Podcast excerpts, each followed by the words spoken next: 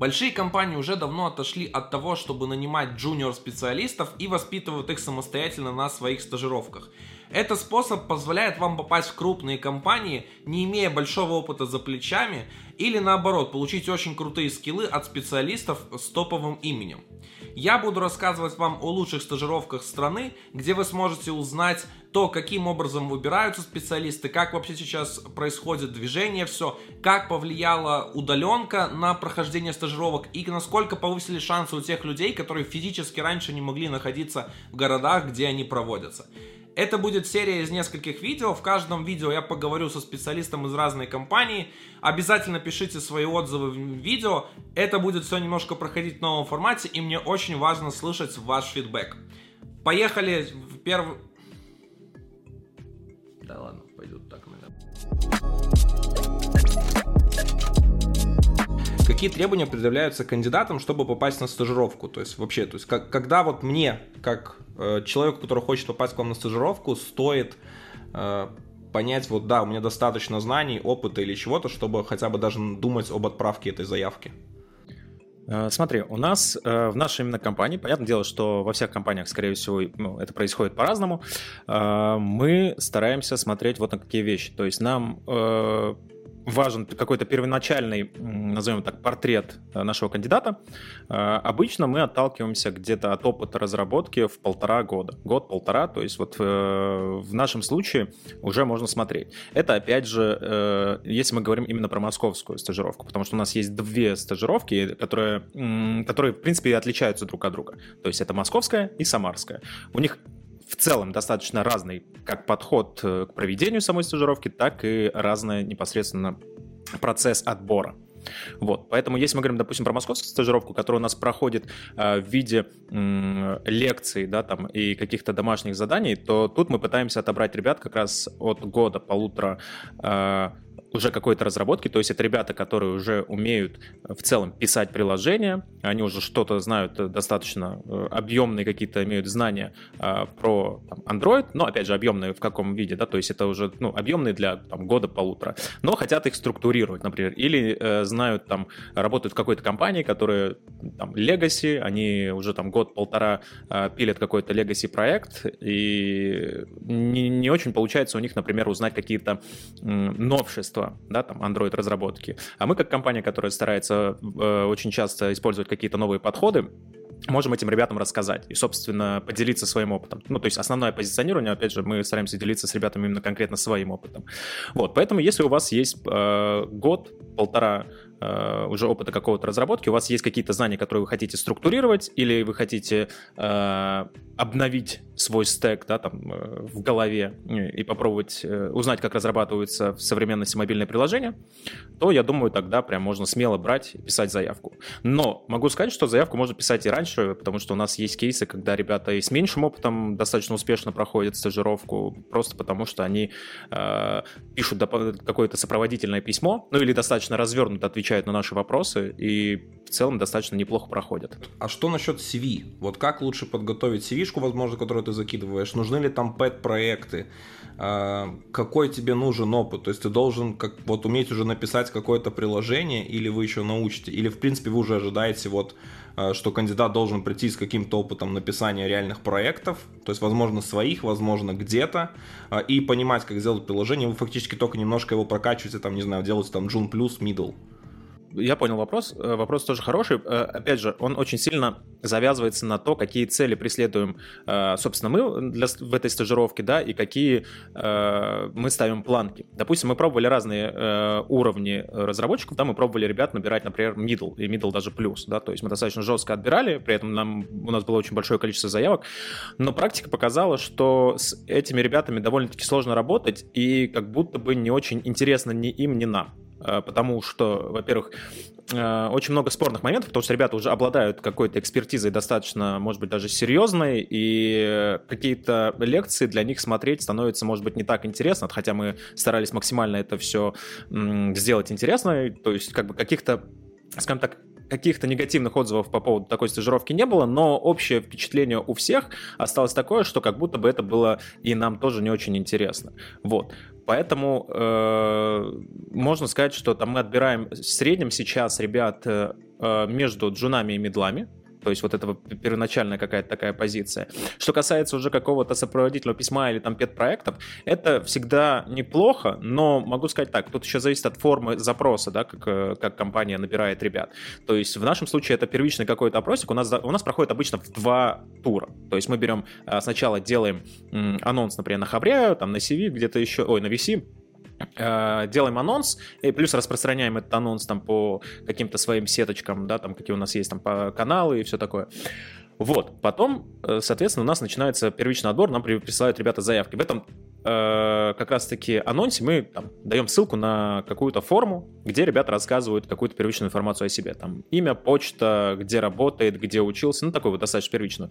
И в зависимости от того, что человек там напишет, он нас может заинтересовать или не заинтересовать, даже уже на этом этапе. То есть есть ребята, которые, например, очень мало там пишут, ну, допустим, буквально пару строк, то есть учусь здесь, э, работаю нигде, но это, это еще ничего. Там бывают там ситуации, когда пишут там отдыхают. Ну, там тоже как бы. А, и у тебя набирается, допустим, какой-то э, кандидат, у которого, по которому информации вообще мало. Ну, то есть вообще ее нету практически. Там по, по одному-два слова на каждый вопрос. Это э, так делать лучше не стоит, потому что на первичном этапе, мне кажется, это причем я уверен, что это не только у нас, это во многих компаниях, которые занимаются стажировками и проводят, э, тоже они, скорее всего, делают итеративные какие-то отсеивания. И вот если ты указала себе вот так вот мало, то ты, скорее всего, не пройдешь, то есть ты, скорее всего, вообще не пройдешь дальше, потому что уже нужны какие-то критерии отбора первичные кандидата, по которому он не будет проходить. То есть это уже может быть критерием отбора, потому что вот есть очень много кандидатов, допустим, там, в конечном итоге нам надо отобрать 10. У нас больше 100 заявок.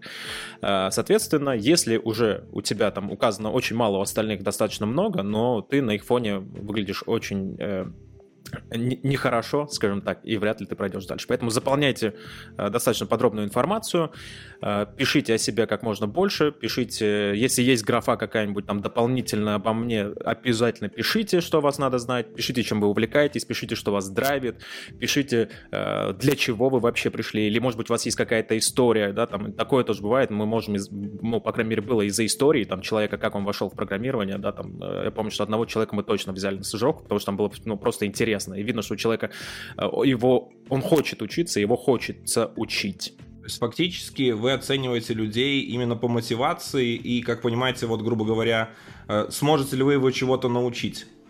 То есть именно за счет его мотивации к этому всему. Да, смотри, э, тут очень важный момент для нас. Мы тоже хотим получать э, удовольствие от этой стажировки, да. То есть у нас стажировка она бесплатная, да, то есть там э, никто ни за что не платит. При этом мы хотим, чтобы и ребята, которые к нам приходят, получали удовольствие, и мы получали удовольствие.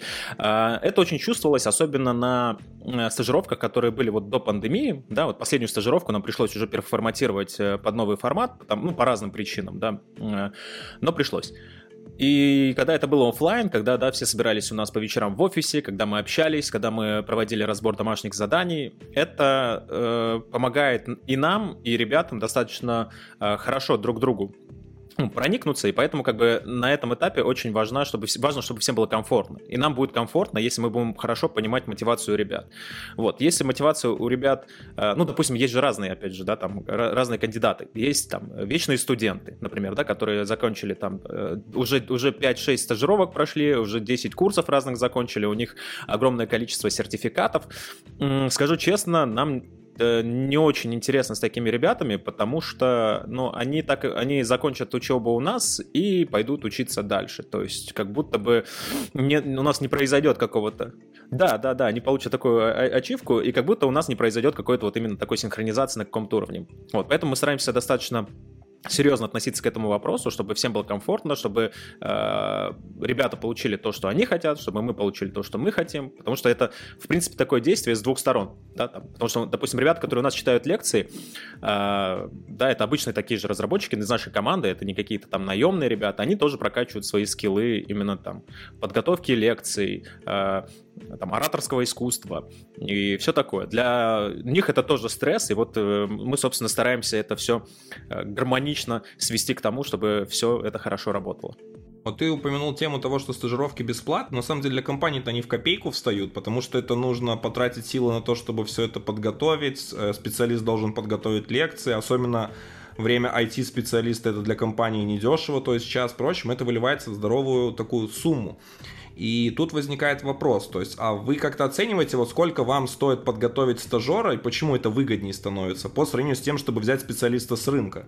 Хоро- хороший вопрос, на самом деле, да. Э, тут момент вот какой. Я действительно, когда сказал, что стажировка бесплатная, я подразумевал именно для стажеров. Ну, то есть для ребят, которые приходят на стажировку, она абсолютно бесплатная, плюс там какие-то бонусы, плюшки в виде, да, там, какой-то welcome pack и все такое. Для компании действительно это э, дополнительная какая-то назовем так, дополнительный э, на который надо потратить достаточно много денег. Это, все правильно ты сказал, опять же, это, это в принципе, инвестиции, да, это, это в принципе инвестиции. То есть поэтому как раз-таки одна из ну, частей, про которую я говорил немножко раньше, э, про отбор, э, мы держим в голове некоторые моменты, да, что мы, э, мы прекрасно понимаем, что никто не делает стажировки от широты души э, просто потому, что так хочется. Во-первых, э, ну, мы хотим так делать, если честно, да, как разработчики. Э, мы хотим влиять, ну, то есть вносить в комьюнити какую-то пользу, мы хотим э, влиять на комьюнити, э, и это вроде как получается благодаря стажировкам, потому что, ну, вот э, слухи, которые я слышу, меня радуют, что людям нравится наша стажировка, что люди советуют нашу стажировку, но именно, э, понятное дело, что у компании у самой есть запрос, да, есть несколько направлений, по которым, э, собственно, и причин, по которым проводится стажировка. Там это и бренд, и реклама, и влияние на комьюнити, это все да, но и, конечно, есть третий, ну, не третий, там уже четвертый итоговый пунктик — это найм. Таких людей, таких ребят статистически, э, с такими ребятами статистически проще работать в дальнейшем, потому что они в течение стажировки, они, э, опираясь на наш э, весь бэкграунд, да, там мы им полностью вот э, рассказываем, разжевываем и подаем эту информацию, и им, во-первых, намного проще потом встроиться в команду, да, плюс мы же их перед собой в течение двух месяцев там видим, и мы прекрасно понимаем, да, вот кто из них лучше, лучше может встроиться. Э, и в-третьих, э, что немаловажно, как мне кажется, опять же, э, для самих ребят-стажеров, они могут посмотреть на нас, то есть они могут посмотреть, как мы работаем, понять, хотят они, не хотят, интересно им это или неинтересно. То есть вот э, поэтому как бы очень ключевой момент, что да, мы понимаем, что это достаточно дорого. Я знаю, что у нас проводились какие-то исследования, но в плане финансовых. Э, я, если честно, не, не, не столько сведущ по цифрам, но, насколько я помню, вышло так, что действительно дешевле вот так вот подготовить ребят, даже потратив э, время специалистов, которые, как ты правильно сказал, недешево стоит. Но на выходе мы получаем достаточно ускоренную версию найма с рынка э, и уже подготовленных ребят, я бы сказал так.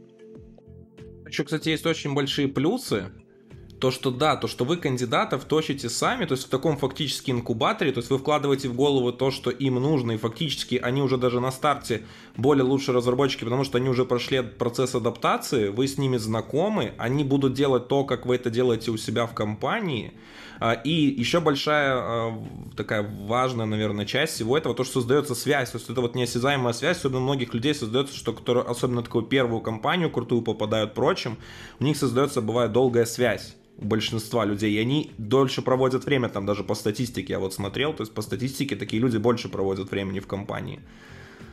Ты прав, да, все верно. И я тоже могу сказать, что у нас статистически э, было, по крайней мере, ну, за исключением, да, там разных э, кейсов, понятное дело, всегда есть исключения, но в основном все, кто проходили отбор после стажировки, они задерживались э, надолго. Я бы сказал так, не все, это большинство, наверное, будет так, будет правильно сказать, потому что если я говорю все, те ребята, которые увидят, которые у нас там в конечном итоге уходили из компании, скажут, я говорю неправду. Вот, не все. Большинство остается надолго и показывает достаточно хороший результат, потому что они в целом обычно приходят уже нацеленные на какой-то результат.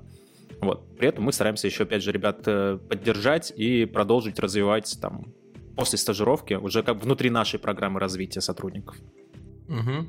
Да, я вот на самом деле, я хоть и из Беларуси, то есть вы работаете в России, э, но вашей стажировки я был наслышан даже за ее пределами, э, то есть, ну, за пределами вашей страны вообще, то есть, и о том, как это подается. Мне очень нравится, как вы расписываете результаты этих стажировок, вот на Хабре делаете посты, все это, то есть, на самом деле, она очень, я, мне очень нравится, что вы постоянно актуализируете материал, то есть, у вас каждый год э, стартует, то есть когда стажировка, он как, приводит, какая-то ревизия проводится, и, в принципе, освежается все по темам, и прям все очень актуально, хорошо и практически применимо. Это вот очень классный момент. Не, я, я просто договорю, да, такую мысль, что э, кажется, что нет смысла делать такую стажировку, знаешь, которая уже была в прошлом году, потому что у нас, конечно, есть материал по, по все материалы по прошлой стажировке. У нас есть видеозаписи, да, там. Э, э, в противном случае мы могли бы просто выдавать эти видеозаписи с прошлых стажировок, э, если бы мы не обновляли материал. Поэтому мы как раз стараемся обновлять и материал, то есть мы с ребятами предварительно собираемся, решаем, что мы в этот раз берем из прошлого, что не берем, что обновляем. И э, это ну, нужно, это действительно очень важно. Я думал, ты сейчас скажешь, Android меняется каждый год, просто то, что ты написал вчера, уже сегодня не актуально. Android меняется каждый год, и то, что написал вчера, уже не актуально. Да. А слушай, а сколько у вас людей вообще из разработчиков вовлечено в процесс вот именно э, проведения разработки? Ну, про Android давай именно говорим, направление. Да, смотри, у нас на самом деле у нас же не такая большая команда в Москве. У нас э, именно стажировка проходит московской командой, плюс у нас есть питерская достаточно, тоже такая же, наверное, как и московская. Ну, то есть мы, мы берем, мы э, московскую проводим силами московской команды. Нас в команде сейчас порядка там 13 человек. Вот. Из них где-то человек 9 занимается стажировкой, но э, именно 9 человек готовят лекции. Да? То есть мы распределяем э, по темам. У нас в среднем лекции на 8-9 недель, и вот, условно говоря, там один-два человека берет на себя по одной-две лекции, они готовят, они, э, кто-то из них также, помимо этого, еще занимаются тем, что э, участвуют в отборе кандидатов, да, там. Э, я преимущественно занимаюсь э, подготовкой и ведением стажировки, ну, то есть вот процесса самого, да, то я слежу, чтобы все было вовремя, чтобы э, там у нас календарь э, стажировки в итоге получился, чтобы у нас там проект был, чтобы у нас дизайн для проекта был, был. Мы же для каждой стажировки еще придумываем ну, какой-то проект, чтобы ребята э, в течение стажировки пилили. И стараемся не повторяться. Вот. И в среднем, да, нас где-то вот, наверное, команда из 9 человек проводит э, стажировку. Хотя даже те, кто на самом деле в эти 9 человек не попадают, оставшиеся ребята, они практически все все равно подключаются на этапе проверок домашних заданий. Потому что, ну, не все всегда могут проверять, то есть мы стараемся это распределить на всех, плюс мы стараемся по возможности иногда, ну, подходим по-разному. Иногда мы стараемся, наоборот, менять ребят, кто проверял, да, чтобы было максимально разное мнение. То есть на этой неделе проверять домашние задания там у Иванова Пети, да, там, а вот этот человек, на следующей неделе проверяет другой человек, чтобы, в коммен... ну, чтобы фидбэк э, мы могли собрать со всех и немножко по возможности разные. А иногда делаем наоборот, прям закрепляем конкретного человека и там, собираем фидбэк с него по недельно. И то, и другое, в принципе, дает неплохие результаты, просто немножко по-разному. Смотри, когда я готовился к этому выпуску, вы так выбились, Redmond Robot компания выбилась из всего этого, потому что обычно весь процесс, то есть стартует HR, ну или менеджер, который специальный, который собирает вот эти, оставляет там везде, что можно податься на стажировку, собирает это пер первичный обзор, делает всех этих CV и прочим. У вас процесс отличается, то есть у вас за это отвечают разработчики. Почему у вас сложилось так? Смотри, я сейчас, наверное, скажу про немножко про исторический момент и про то, что сейчас, но, скорее всего, в будущем это, возможно, будет меняться. А, первый момент, что как, когда-то, лет 5-6 назад, да, когда была первая стажировка, а, ее запускали, насколько я помню, именно ребята-разработчики, меня-то в компании еще не было, и это была такая, знаешь, больше, наверное, а, фановая штука, то есть э, для комьюнити, для ребят, разработчиков. То есть это не заходило с точки зрения HR, это не заходило с точки зрения, наверное, даже компании. Вот. Да и компания лет 5-6 назад была э, поменьше. Вот. И тогда такие процессы было запускать намного проще. Ну, да и сейчас, в принципе, это не сложно, но еще проще. То есть можно было просто переговорить там в коридоре с генеральным директором, я не знаю, или там CTO и сказать, слушайте, а давайте сделаем стажировку, а давайте. Все, там, вы, вы, выбить бюджет и начать. Сейчас, на самом деле, с точки зрения старта сложнее не стало, но мы действительно до сих пор э, не очень большая компания, да, там, с точки зрения э, вот вертикали власти, да, то есть мы до сих пор можем просто прийти и сказать, хотим стажировку. И это стало какой-то традиционной штукой, к нам просто приходят э, обычно, у нас обычно традиционная зимняя была стажировка, и к нам приходят, ну, например, там, э, те же самые HR и, и просто интересуются, типа, ребята, а будете в этом году делать стажировку? Мы такие, э, совещаемся и такие, ну, да, Не наверное, будем делать так, стажировку. Типа. Невзначай, да. Ну, скажем так, да, э, э, некая такая легкая рука HR присутствует, присутствует э, при старте. Но их заинтересованность и, они... есть прямая в этом. Конечно, конечно. У них есть заинтересованность, мы ее прекрасно понимаем, и они нам, конечно же, помогают. Ну, то есть э, по э, столько, поскольку могут. Плюс мы, наверное, могли бы давно уже этот процесс как-то перевести в другое русло, но, во-первых, мне этот процесс нравится на самом деле, да, я каждый год зарекаюсь уже, ну, там, третий год зарекаюсь, что я не хочу этим заниматься, но мне просто нравится заниматься образовательными проектами, и внутри компании, и вот стажировка — это такой же образовательный проект, и, ну, мне нравится, поэтому я, собственно, за это берусь, э, подвязываю на это ребят, ребята соглашаются, и я надеюсь, тоже получают от этого большое удовольствие. Вот, но отзывы, опять же, э, говорят о том, что вроде как мы все делаем правильно, и иногда страшно отдать это э, в чужие руки, но в какой-то момент это надо будет сделать для того, чтобы, может быть, повысить еще качество того, что мы делаем. Как ты считаешь, э, насколько важно разработчику, то есть с, с ростом его уровня, вот там senior, lead, количество лет, сколько он в индустрии, э, делиться знаниями э, с молодым поколением? Если говорить именно про мое мнение, я считаю это очень важно. Но есть э, определенный определенный фактор, от которого мы никак не можем уйти. Ну, то есть не мы именно как компания или как разработчики, а в целом э, люди. Не все настроены на то, чтобы делиться. Это первый момент. Ну, то есть в целом даже делиться. Во второй момент это не все настроены на э, то, чтобы о чем-то разговаривать. Ну, то есть есть очень большое количество разработчиков, да, которые являются отличными специалистами, у них огромный бэкграунд, но вот в целом их форма взаимодействия с людьми не позволяет им заниматься какой-то образовательной частью, потому что э, они весьма закрыты, они там интроверты, они любят сидеть дома, и они, в принципе, не любят никакие такие активности. То есть ему вбрасывай задачу, он ее, нач... он ее щелкает просто, знаешь, как орешки. А вот как только надо с ним поговорить, начинаются проблемы. Вот, потому что, э, ну вот он не, не любит разговаривать. Э, это, эта линия у него не очень прокачана. Э, вот если опираться на все это, я прекрасно понимаю, что ну не все могут, да, не все синьоры, не все э, middle плюс ребята и даже middle ребята могут быть, к сожалению, хорошими там менторами, хорошими э, ребятами, которые там занимаются обучением других сотрудников. К сожалению, нельзя из всех этого сделать. Это, опять же, мое мнение, да, возможно, кто-то со мной поспорит, и это будет интересная дискуссия, я считаю. Но те, кто э, умеет или хочет делиться э, с другими людьми какими-то знаниями, мы активно э, поддерживаем, э, развиваем. У нас есть внутренняя школа менторов, которую я тоже читаю иногда лекции.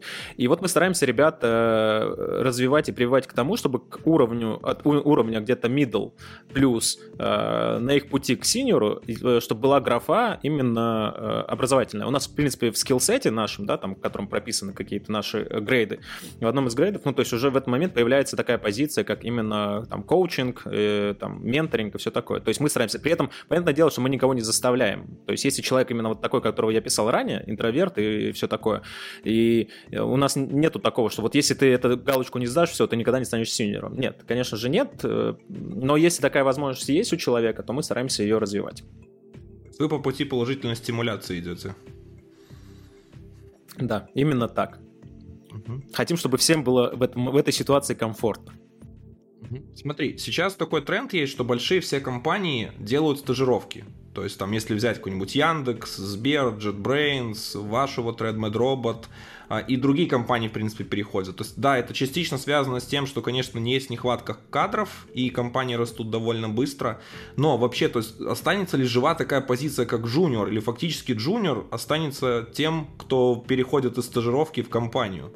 Слушай, эта позиция есть. Ты знаешь, я могу, опять же, на примере э, московских роботов сказать, у нас обычно мы не нанимаем джунов. Ну, так вот ты ответил на вопрос. То есть у вас как бы, вы джунов не нанимаете, у вас стажировка. Все, вот как Да, бы... но я дорас, дораскрою мысль. Обычно не нанимаем. Но у нас вот было несколько случаев, да, когда ребята приходили, нам просто нравились на собеседовании, вот сами ребята.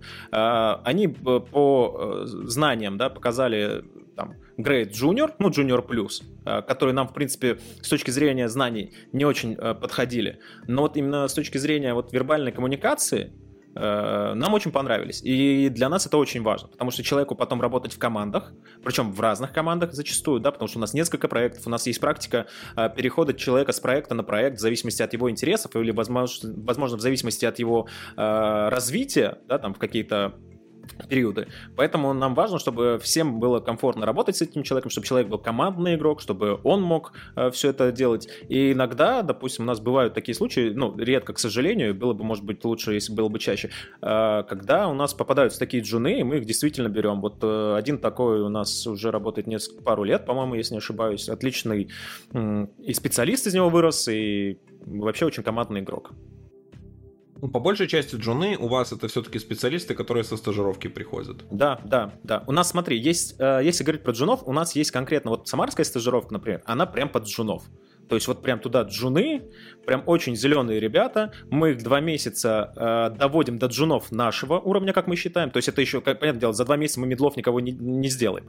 Э, вот, но мы доводим их до так называемой картины джуна робота именно, то есть нашего вида джуниор разработчиков. Опять же, они видят наши проекты, они проходят э, по нашим каким-то э, наработкам, изучают э, и по нашим там, статьям, которые мы им собираем. Вот, они изучают в течение двух месяцев и делают э, в течение двух месяцев один проектик наш внутренний. А по результату двух месяцев они пишут э, курсовой проект еще в течение месяца. Они полностью подходят к нему э, с подходом именно как у нас, то есть они его оценивают, они смотрят там дизайн, э, требования, они расписывают сроки для себя, то есть мы их приучиваем, чтобы они уже могли брать на себя такую ответственность, чтобы он понимал, что вот... И вот он должен расписать, что он за этот месяц может сделать. В идеальной картине, ну, мы так оцениваем, что вообще весь этот проект должен ложиться в месяц, по нашей оценке. Но если человек оценит, что там ему нужно будет полтора месяца, мы будем следить за тем, чтобы он правильно попадал хотя бы в свои оценки. Ну, то есть пускай он сделает не весь проект, но пускай он сделает то, во что он оценил. Вот. И вот это точка входа для джуниоров как раз. Это тоже, они остаются джунами, но они остаются джунами уже в компании. Но это тоже все правильно. В принципе, ты все правильно сказал, это все равно тоже стажировка. Мы уже начали говорить про эту тему, но она довольно важная, и ее нужно упомянуть. Это, конечно же, тоже переход всех нас на удаленку. Как переход на удаленки поменял ваши стажировки, которые вот уже давным-давно проводятся и всегда были офлайн и в определенных только городах? А, и вот что, что поменялось для вас? Поменялось на самом деле, наверное, вот если не все, то очень много. Объясню. Во-первых, э, все это переводить было достаточно сложно, потому что э, пандемия, к сожалению, нас застала в разгар прошлой стажировки. Вот прям посередине, можно сказать, да. У нас ребята уже ходили в офис, у нас ребята уже прошли там welcome встречу, уже послушали пару лекций, приходили на разбор домашних заданий. И тут как бы, ну, все, все, локдаун, всех закрывают, все сидим из дома, и мы быстро начали переобуваться под то, чтобы как-то это продолжить делать ну, худо-бедно мы переобулись. В целом получилось все, как мне кажется, достаточно нормально для того момента. Все, что могли, перенесли в онлайн. И вроде ок, все закончилось. Если говорить в этом году, как это все влияет, то за год поменялось очень многое. Помимо того, что ребята стали подавать заявки со всей уже России и не только. Ну, потому что это формат онлайна, да, и мы можем принимать заявки, по сути, откуда угодно. Но э, приоритетно мы, конечно, рассматривали, мы все равно э, приоритетно рассматривали это Москва и ближайшее Подмосковье, но э, интересные заявки из, от ребят из других э, городов и, э, мы обязательно все равно рассматривали, некоторые из них проходили во второй тур, но, опять же, если брать сравнение, да, там, если будет э, пустое, ну, в кавычках, пустое, да, пустая заявка с очень маленьким количеством данных из Москвы и очень такая же с очень маленьким количеством данных откуда-нибудь из очень далека, откуда-нибудь с Урала, да, мы, скорее всего, дадим приоритет э, Москве. Но это, опять же, все меняется, то есть это в голове, скажем так, это такие приоритеты, которые мы сейчас э, при отборе расставили. То есть не, не компания, а мы именно ребята, разработчики, которые просто понимаем, что мы хотим дальше э, работать в идеале офлайн, вот, но прекрасно понимаем, что даже если у нас часть ребят будет онлайн, ну, типа, в этом нет никаких проблем. Э, за этот год это все очень сильно э, порешалось, я бы сказал так. Вот. Не знаю, э, не знаю, ответил ли я до конца на твой вопрос. Если что, то расширь меня. Да. Что с количеством человек, вот, статистикой? А, количество людей. Слушай, э, количество людей, да, статистика. Давай про статистику. По статистике в этом году э, заявок подано раза, наверное, в полтора меньше, чем э, в прошлом году. И где-то раза тоже, ну, плюс-минус раза в полтора меньше, чем в прошлый раз. То есть, если как, э, говорить э, цифрами, то, э, то где-то... Э, ну, то есть даже то, что оно существенно уменьшилось, это уже как бы довольно странно, потому что география что расши... э, расширилась, то есть и даже подачу заявок можно подать больше. То есть как ты думаешь, в чем тут причины, вот, на, на твой взгляд? На мой взгляд, причины э, вот какие. Это в целом кажется, что сейчас снизился интерес как будто бы к стажировкам. За пандемию их появилось очень много, ну, достаточно много разных сторонних, то есть людей, которые э, хотят сейчас войти в индустрию именно через стажировку, ну, то есть какую-то компанию, да, там, э, известную. Мне кажется, их просто стало меньше, они либо сейчас очень уже уверенно где-то сидят и не хотят никуда переходить, возможно. Возможно, просто сейчас э, не очень интересен формат онлайна для людей, потому что, ну, формат действительно очень много решает, и как мы видим, что, в принципе, знаешь, метапы перестали э, как-то собирать людей особо, да, много. Э, какие-то конференции стали собирать намного меньше людей. Но, опять же, как мне кажется, да, мы можем, в принципе, обратиться к ребятам из Джугру и собрать какую-то большую статистику, да, так как они, в принципе, всеми ключевыми. Я, я, я с ними общался, мне интересно стало, да, меньше людей стало. На первой конференции еще приходило много, вот когда вот начались в июне прошлого года, вот когда пошли там первые конференции после вот локдауна, все это началось, еще, в принципе, принципе, народ был довольно активный. Потом люди поняли, что такое онлайн-конференция. Видно, кому-то это не зашло, кого-то это устроило вполне. Э, конференции стали еще адаптироваться лучше на следующие уже. То есть, э, но аудитория, конечно, не такая. То есть, потому что, наверное, для многих конференция это все-таки пати такая. То есть, такая вечеринка, где ты можешь тусить с друзьями, встретиться со специалистами, пообщаться с ними. И все-таки не вот как вот мы с тобой сейчас вот там созвонились по митингу виртуально, а все-таки это еще некий такой, скажем, э, дев-праздник такой, где вот программисты с разных уголков страны, даже и многих стран съезжаются и, соответственно, меня обмениваются опытом своим. Конечно, да, все так и есть, я в этом очень даже уверен. Я могу сказать, что было очень показательно, наверное, э, вот эта вся ситуация с пандемией, несмотря на то, что она, конечно, была ужасная, но э, многие мероприятия, да, так или иначе, ну, такого масштаба, наверное, меньше, чем вот большие конференции а-ля Mobius или AppsConf, там сразу стало понятно, что есть что, потому что как только исчез нетворкинг, люди перестали на них идти. То есть, э, если раньше конференции собирались, э, там, маленькие конференции или метапы те же самые, собирались из разряда, что ну давайте насобираем какого-то материала, да, там, чтобы, ну, кто-то повыступал. А вдобавок э, будет еще нетворкинг. А в нетворкинг бабахаем денег побольше, да, там, чтобы пицца была вкусная, чтобы, может быть, и алкоголь был, ну, чтобы еще какие-то зоны игровые были. И практика показала, что да, человеку в последнее время все так привыкли именно к этому всему, что на ходить чисто на выступления люди просто стали меньше. И выступлений стало как будто бы э, за последнее время, когда не было еще пандемии, как будто стало достаточно много таких не очень интересных. Либо мне так кажется, да, опять же, это все статистически можно, наверное, как посмотреть.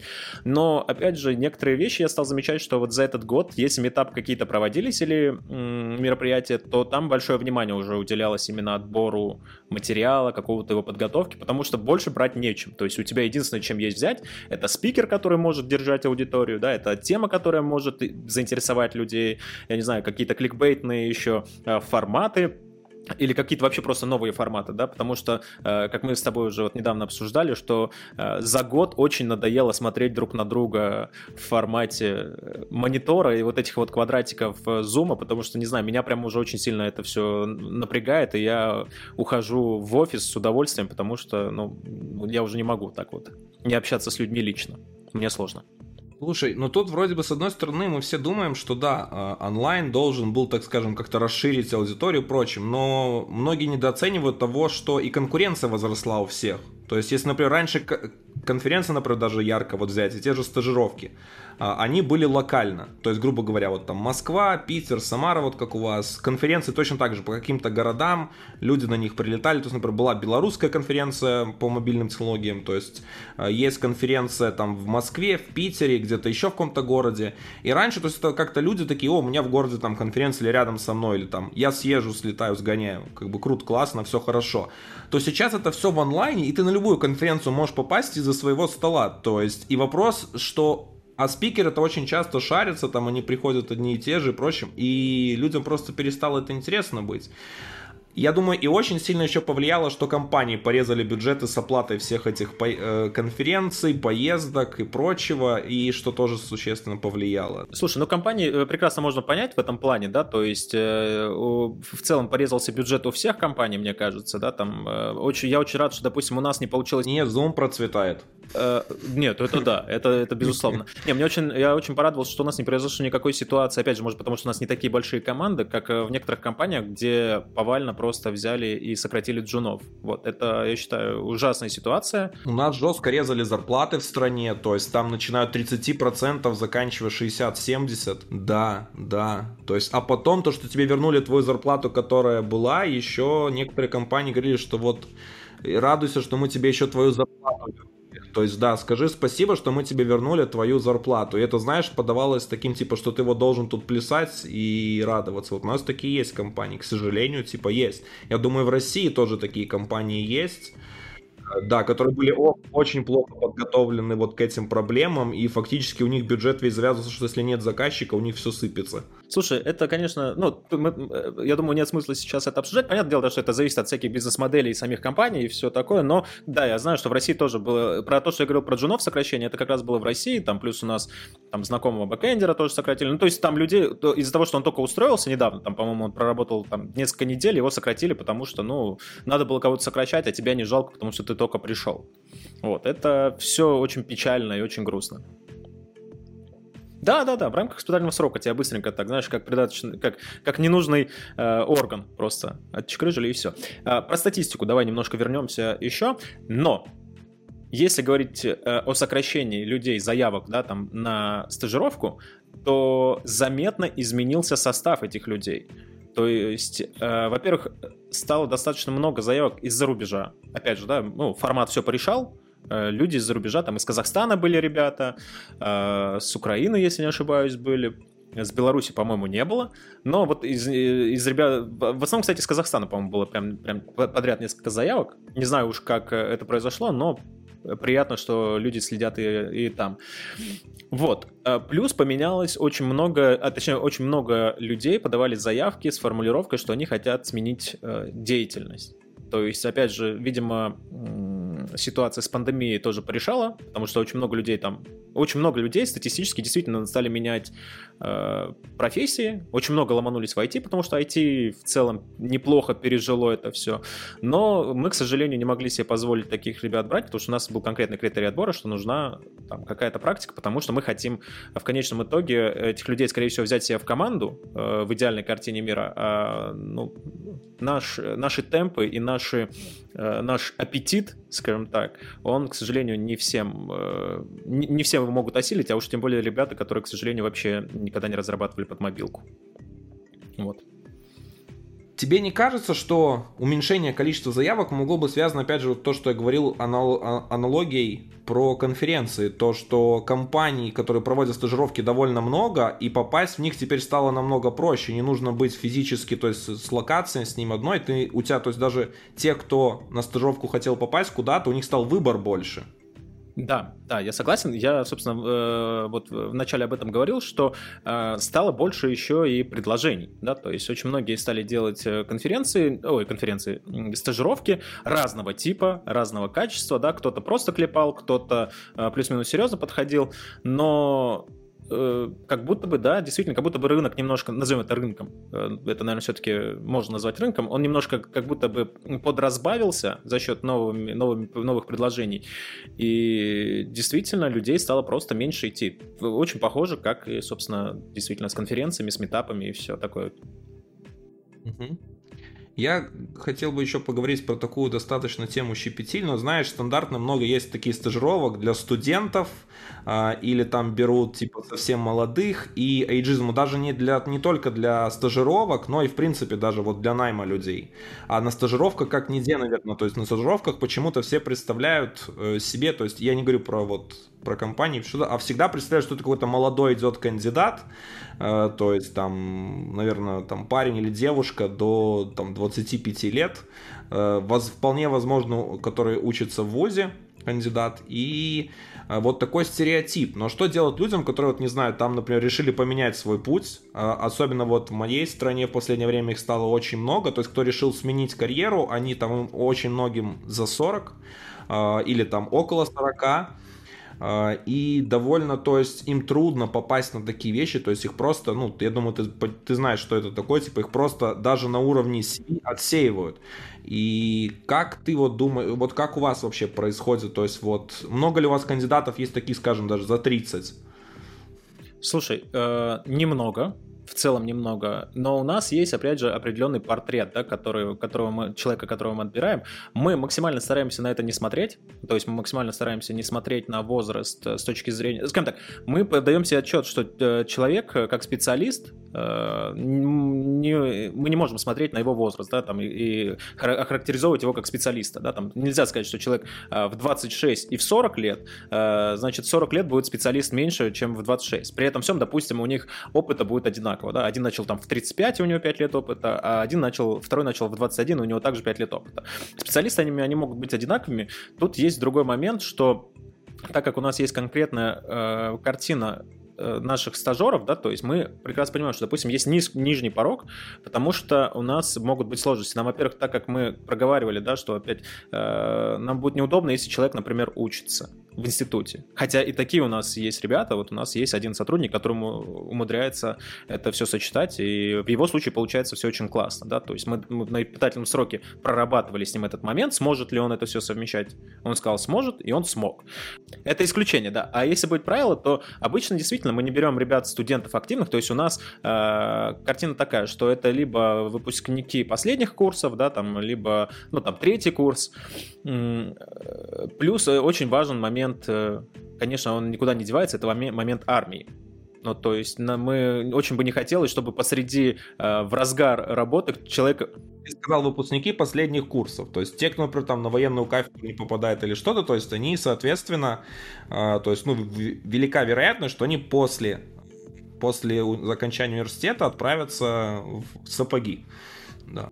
Слушай, да, такая вероятность есть. Слушай, но это тоже, э, это ребята из зоны риска. Мы, мы прекрасно понимаем, что мы не можем вырезать э, всех до 27 лет, знаешь, но это тоже будет. Ну, то есть мы огромный кусок рынка просто возьмем и от, от, отстегнем. То есть банальная фильтрация, типа, стоит вкладываться ли в человека, потому что фактически он там через три месяца может у, у, угодить в армию. Да, да, да. Ну, то есть мы все равно прорабатываем вопрос с армией, да, там, к, у кого-то там, э, скажем так, это все по-разному как-то решается, каждый понятное дело, что каждый отвечает за это сам, да, то есть человек должен сам понимать, отдавать себе отчет, что у него с армией, да, он там как-то этот вопрос э, решает или не решает, назовем это какими-то такими общими словами, вот. Но понятное дело, что мы хотим понимать, что у него есть в голове какое-то понимание, что происходит, вот, чтобы ни у кого не было неожиданности. Это вопрос исключительно прозрачного отношения. Если мы, опять же, вернемся к возрасту, давай так, все-таки, чтобы вопрос был до конца отвечен, то да, мы как бы совсем э, молодых ребят обычно и на стажировку не приглашаем, потому что обычно у совсем молодых ребят нету этого опыта. Ну, то есть в 19-18 лет обычно нет ребят.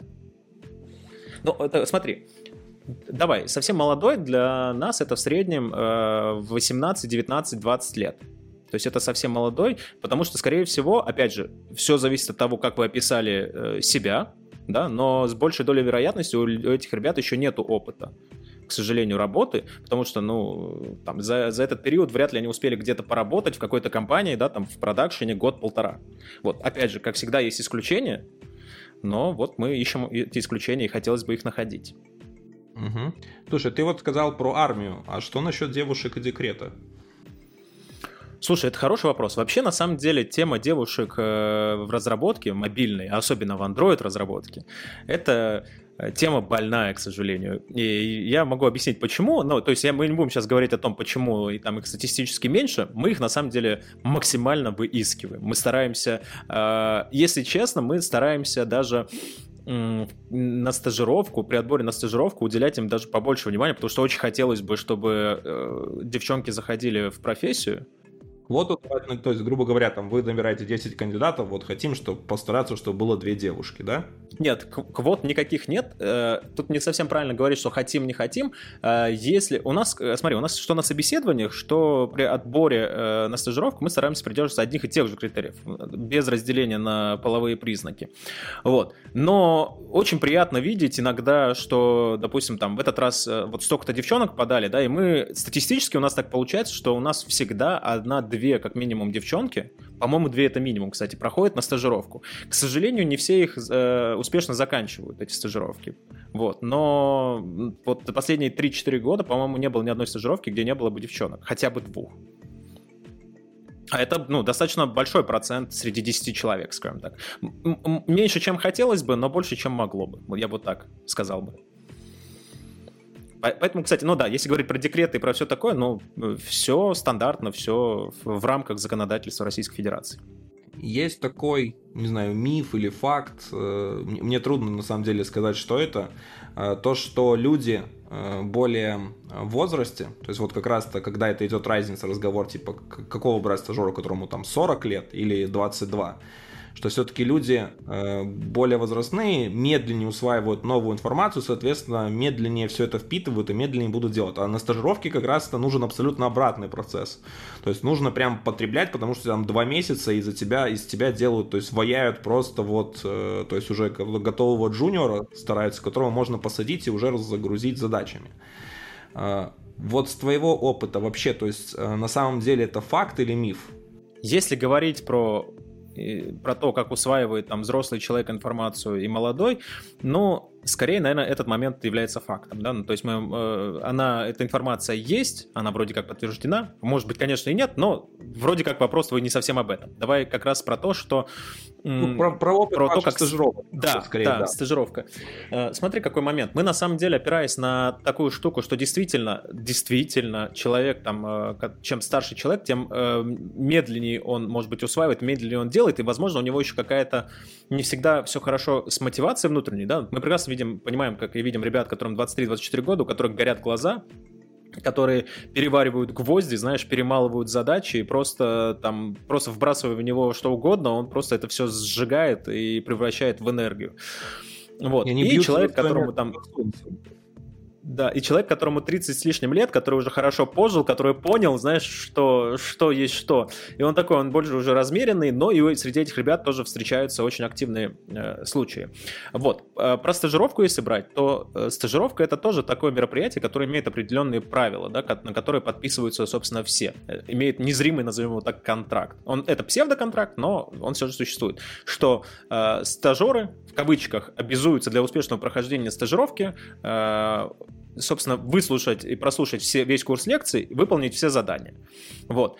Э, соответственно, ну, у нас достаточно, честно говоря, достаточно интенсивные задания, и мы иногда э, у нас есть этап, где мы прям сильно очень загружаем ребят, и ребята там иногда прям очень жалуются на то, что, блин, в этой неделе был просто ад, мы, я, ну, типа, не получается, как, вы, как это все сделать. И поэтому мы действительно стараемся максимально, ну, опять же, чтобы проверить э, ребят в бою, да, так, поэтому стараемся нагрузить. И у нас Овертайм. действительно получается так, что да, ну нет, не овертайм, ну да, может быть, э, ну кто ну, как справится. Ну, Тут есть же очень важный момент. конечно, реальных конечно. боевых условий, да. Конечно, это все очень важно. Вот. И действительно, статистически у нас получается, что у нас в среднем там мы уходим не, не слишком далеко за 30 в этой границе, да, при отборе. Вот. Но опять же, э, справедливости ради могу сказать, что все, кто подают, э, кто у нас там не проходил, допустим, из, э, скажем, блин, все время хочется сказать взрослых, знаешь, то есть мне самому 30 лет, мне все время хочется сказать, что там э, взрослых, знаешь.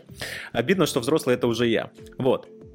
Э, да, то есть те, кто не проходит, обычно не проходили по критериям того, что там, человек, допустим, 20 лет писал на C, например, да, вот, а теперь захотел начать писать на Android. Это мне очень жалко таких людей иногда отсеивать именно на стажировку, потому что я верю в специалистов, я верю в то, что э, моя, скажем так, мой mindset настроен на то, что нету мобильных разработчиков и плохо быть мобильным разработчиком в целом, то есть стремиться к мобильному разработчику. Надо быть хорошим программистом, хорошим инженером в конечном итоге, а дальше ты уже будешь кем угодно, хоть мобильным разработчиком, хоть разработчиком там ТВ-приставок, хоть, э, я не знаю, хоть desktop приложений. Вот, и мне как в такие ситуации бывает очень грустно, потому что человек, э, который 20 лет писал на C, который там программировал контроллеры, там разрабатывал системы запуска там ракет, у него, скорее всего, с инженерной частью все очень хорошо. Я бы очень хотел, например, такого человека бы, наверное, взять бы на работу, да, вот. Но, скорее всего, такой человек, э, и один раз мы такого я собеседовал, человек очень э, не захотел прогибаться по цене, в том плане, что ну, мы не можем по его знаниям платить ему столько, сколько он хочет, потому что ему кажется, что он знает намного больше. Вот. А нам нужен человек, который вот... Э, а. Оценивает из себя из того опыта, который его продавал раньше. Конечно, конечно. Ему, но мы, мы абсолютно нормально поговорили, он сказал, что ему психологически некомфортно другая сумма, мы все прекрасно это поняли, мы попробовали немножко по, э, скажем так, поплавать по этой цифре, но не получилось. Ну, не получилось и не получилось, к сожалению, да, вот. Но мы друг друга хорошо поняли, вот, но типа, платить джуниор, джуниор разработчику такую сумму, э, это, к сожалению, выше наших возможностей. Слушай, ну такие же специалисты за счет того, что у них есть опыт, и на самом деле, то есть опыт даже между разными сферами, то есть как процессы строятся в айтишке и прочем, они очень схожи, и они даже имеют большую тенденцию быстрее подняться там до следующего уровня и получить, соответственно, получение зарплаты. То есть, возможно, у них там они получат желаемую зарплату не через три года, как вот человек, который первая это работа, а через год, возможно, даже имеет шанс или там через полтора это получить. Слушай, я согласен, я поэтому как раз очень пристально к таким кандидатам отношусь. Э, тот пример, который я рассказывал, это был еще даже до роботов, это был один стартап, я не буду сейчас э, называть, но там была проблема в том, что, э, как и в любом стартапе, бюджет весьма фиксированный, да, то есть мы не можем брать и вот так вот разбрасываться. И другой момент, что нам нужен был человек, который вот сейчас сядет, как в любом стартапе это бывает, просто сбоку от меня и начнет также кодить быстро, просто выдавая результат. Потому что, ну вот, была такая ситуация. Вот сейчас же я достаточно пристально смотрим на специалистов, которые могут могут подавать заявки, просто не все еще и подают эти заявки. Мне всегда были интересны люди, например, кто писал там, э, занимался как раз разработкой каких-нибудь контроллеров, да, там писал на плюсах, на C, потому что в целом я считаю, что этих ребят достаточно э, все неплохо в голове разложено уже, да, потому что они там прекрасно понимают, скорее всего, как там работать с памятью, да, как, с какими-то вещами, то есть их не, им не сложно будет изучить фреймворк, скорее всего, да, там Android не... Э, я бы сказал, Android фреймворк, он не самый сложный, он просто один из самых неожиданных, знаешь, то есть он ведет ведет себя максимально неожиданно в любых ситуациях, поэтому мобильная разработка очень меняется активно, то есть она очень развивается, то есть она переживает, то есть именно эволюцию такую быструю, хотя она сейчас уже замедляется. Да, я надеюсь, да, потому что э, мне кажется, в какой-то момент я перестану вывозить то, как она изменяется. Знаешь, я максимально стараюсь за всем этим следить, максимально стараюсь щупать все новое, э, собственно, как и все наши ребята, там, приносить какие-то идеи в команду и дальше их уже развивать и оставлять на уровне технологий, да, то есть чтобы вот там, вот там, ну, я вижу, вот, допустим, у тебя даже в каналчике ты активно сейчас тоже э, информацию про Compose максимально быстро стараешься скидывать, и мы максимально быстро стараемся эту информацию тоже по всем э, коммуникационным нашим э, резервам собирать, и, собственно, что-то делать, что-то уже пробовать, чтобы какие-то следующие проекты, одни там из следующих уже запускать на Compose, даже когда он, скорее всего, будет в бете только. Слушай, ну вот это вот замедление, например, тоже развитие и Android разработки нативной, и iOS разработки нативной. То есть, наверное, сейчас, да, декларативный вот UI это самые такие большие новшества, которые в ней происходят. Но тебе не кажется, что это предвестники того, что, в принципе, мы начнем постепенно пересекать мультиплатформу? Там Flutter, Kotlin мультиплатформ, возможно, что-то появится еще. Слушай, я на самом деле не вижу в этом ничего плохого э, ну, если честно. И кажется, что это будет очень хорошо, когда все начнут говорить на одном и том же языке, знаешь, так, начнут друг друга понимать, потому что огромное количество разработчиков мобильных есть в мире, да, которые разделены незримой полосой в виде Android разработчиков и iOS разработчиков. Мы в целом плюс-минус уже сейчас говорим на одних и тех же языках и пишем практически на одних и тех же языках, да, там на Swift, на том же самом и на Kotlin, то есть они достаточно похожи и достаточно понятны для друг для друга. Kotlin мультиплатформа может стать таким вот дополнительной прослойкой, которая, точнее, дополнительным э, слоем, который просто уменьшит еще предыдущие слои, а потом, уйдя в декларативный какой-то UI, тоже упростит нам понимание э, понимание того, как что работает. Да, так как и у них будет декларативно нас, и опять же мы начнем говорить на языке, который более приближен для понимания. И в конечном итоге, возможно, мы схлопнемся вообще в, в, в такое понятие, как мобильная разработка, и перестанем, собственно, как-то делиться на какие-то э, касты, категории, да, там, перестанем, э, я не знаю, как-то иронично относиться к ребятам, которые пишут на, э, господи, не на Flutter, а на на React Native, например, да? Нет, на, на React Native. Вот, потому что достаточно иронично к ним относятся мобильные разработчики, хотя это такие же э, разработчики мобильных приложений. Ребята, которые пишут на Flutter, на них тоже смотрят э, с усмешкой, но это такие же разработчики мобильных приложений. Вот. Это все, все есть инструменты, да, то есть, соответственно, нам всем будет важен конечный результат, а конечный результат важен только ради кого? Ради пользователя. Э, вот. Я не, не устаю всем говорить, что Пользователю, откровенно говоря, все равно. Какая у тебя там архитектура, какие, какой стек технологий ты там используешь, э, как у тебя там все написано, там э, MVI у тебя, MVVM, ему абсолютно все пофигу. Э, пользователь получает продукт, который хочет, который и хочет, чтобы продукт был удобный, приносил ему пользу и не вис, и не ломался. Вот. А как, какими путем это все будет достигаться, пользователю абсолютно все равно. И все вот эти вот вещи, которые мы зачастую обсуждаем, уходим в колуары, ругаемся, как что надо сделать, на самом деле в конечном итоге, с точки зрения того, что мы делаем, абсолютно не важно. Смотри, у меня остался еще такой большой важный вопрос. Э, я помню, когда я начинал карьеру в 2011 году э, разработчиком, то, что мне нужно было выучить и знать, чтобы стать, вот, попасть на свою первую работу, намного было меньше, чем сейчас. То есть, если бы я знал то, что знаю сейчас, что требует на позицию, вот, чтобы войти на джуниора, я бы там точно на медла проходил, а может даже бы на сеньора в каких-то условиях бы даже прошел. Вот. И этот стек непосредственно растет. То есть у людей просто они разрывают, особенно входят, не понимают, что там учить, Java, Kotlin, есть ли смысл еще в юхах или уже Compose надо учить. И это просто разрывает вот мозг. Вот вы даже говорите, что у вас очень большой загруз.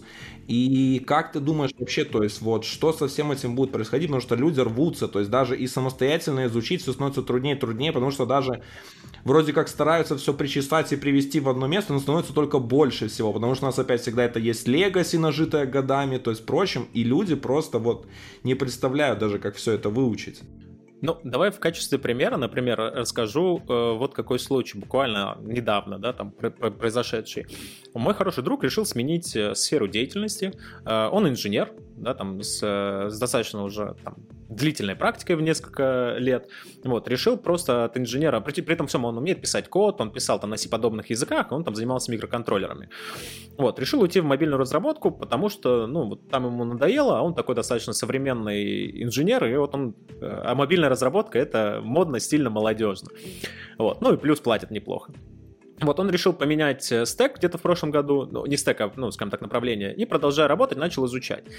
И вот, э, общаясь с ним, я понял, как много, как сильно отличается реально набор знаний, тех, которые были нужны мне для того, чтобы э, там пойти в первый стартап, и какой он уже сейчас, охватив, не может пока еще никуда устроиться.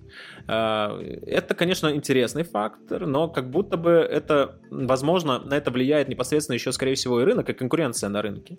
Потому что компании сейчас в целом, ну, повысили эту планку, они, все компании хотят лучших разработчиков, они хотят платить лучшим разработчикам, они, они заманивают там по разным причинам, да, там и разными способами лучших разработчиков, а чтобы эта планка, в кавычках, лучших э, была хоть как, ну, то есть как-то достигаема, она постепенно все дальше и дальше э, уходит от э, людей, которые могут, э, ну, там, полгода позанимавшись разработкой, разочароваться в ней и уйти в другую профессию, например. То есть как будто бы вот все сейчас делается к тому, чтобы эту планку могли переходить люди с уже каким-то, я не знаю, ну, конечно, еще не опытом, но уже багажом знаний. При этом я вообще не очень понимаю, на самом деле, я не завидую абсолютно сейчас ребятам, которые входят в индустрию, потому что, во-первых, это реально большой объем знаний, которые без практики ты очень сложно освоить.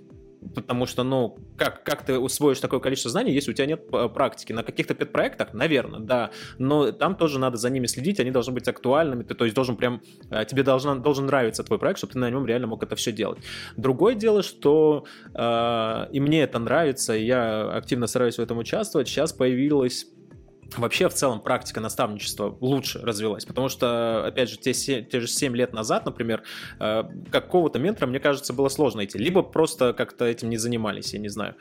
Вот, сейчас это очень важно, потому что из-за объема знаний, которые есть, вот просто валяются в доступе, да, ты можешь просто потеряться, как ты правильно говорил, что изучать, вьюхи или Compose, да, там, э, какую навигацию использовать, гугловую, да, там, или Чичерони, там, или еще что-то, э, или вообще на риблах писать и все будет хорошо. Вот для этого как раз-таки очень неплохо, когда есть опытный там, человек, наставник, который может тебе помочь войти в эту индустрию, который скажет, так, смотри, вот это не читай, вот это не читай, вот это не читай, вот это, вот это, вот это почитай, вот в такую компанию иди, в такую компанию не иди. Ну, условно говоря, на собеседование, да.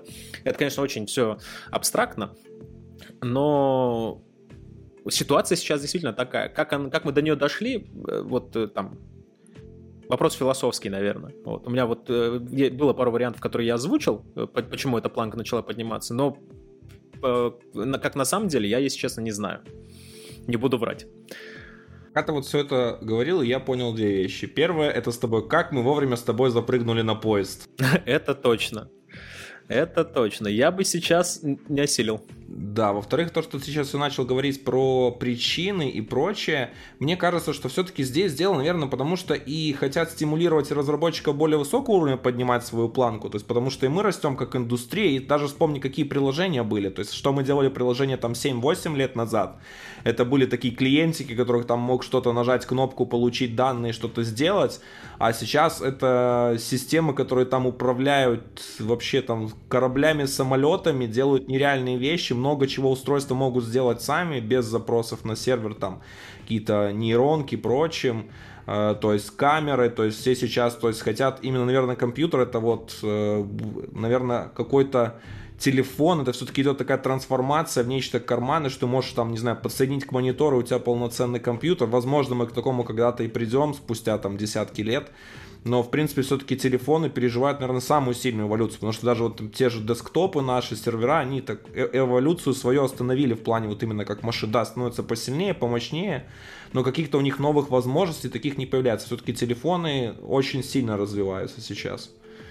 Да, я с тобой согласен абсолютно, это безусловно так. Э, телефон, опять же, вопрос, почему были приложения там старые там попроще. Ну, я вот, допустим, если, опять же, сравнивать, да, там одно из первых моих приложений, которое я делал, да, это было там приложение по подсчету там, подтягиваний, если я не ошибаюсь, или отжиманий. Ну, что-то в этом, спортивное приложение, которое вообще, по сути, ничего не делало, кроме как хранило эти данные, да, там, и в принципе, все. И спустя годы, да, там, например, я работал над, над проектом, который, там, приложение, которое интегрируется с электрокаром, да, то есть это вообще совсем другие, то есть там вообще небо и земля в целом, да, по запросу. Но за это время надо понимать, что произошел большой скачок м- интеграции, наверное, какое-то мобильного устройства в человеческую жизнь. Как будто бы лет 7-8 назад мы, конечно, пользовались телефоном, но еще не до конца верили в то, что это прям станет, ну, вот такой вещью, которая прям войдет, войдет, войдет. Сейчас же... Сделать не могли, железо было ограничено. Да, да, так, э, скажем так, может быть, поэтому мы не думали, что это так глубоко войдет в нашу жизнь, потому что, собственно, то, что было раньше, там, они, это были достаточно относительно простые телефоны, да, там, э, с, с, там, с разрешением, дай бог, HD-шным, да, которое визуально тебе не очень позволяло нормально, там, видеть, смотреть, сидеть, смотреть комфортно видео, например, то же самое, да. Вот, соответственно, процы были слабые, соответственно, там какие-то игры не поиграешь или еще что-то не поделаешь. А сейчас, в целом, да, у тебя железо позволяет делать такое, что у тебя прям реально э, мультиинструмент, которым ты можешь там и гитару настроить, э, и квартиру там э, за счет AR, да, там посмотреть, как у тебя что будет расположено, да, там просто э, смоделировать какие-то вещи, поиграть в какие-то современные прям в топовые игры и при этом не взлететь там, чтобы телефон не взорвался от перенагрузки. То есть это стал гаджет, который вот он всегда у тебя в кармане, и без него ты уже чувствуешь себя некомфортно. Соответственно, и все приложения стали такие же, чтобы ты прям просто достав телефон, э, сделав там 3-4 жеста, ну, это там, по максимуму, да, если говорить, там уже достиг какого-то результата. Перевел деньги кому-то, оплатил что-то в два касания. Ну, то есть вот прям максимально минимализировать э, э, твои действия. Собственно, лень — это огромный двигатель прогресса.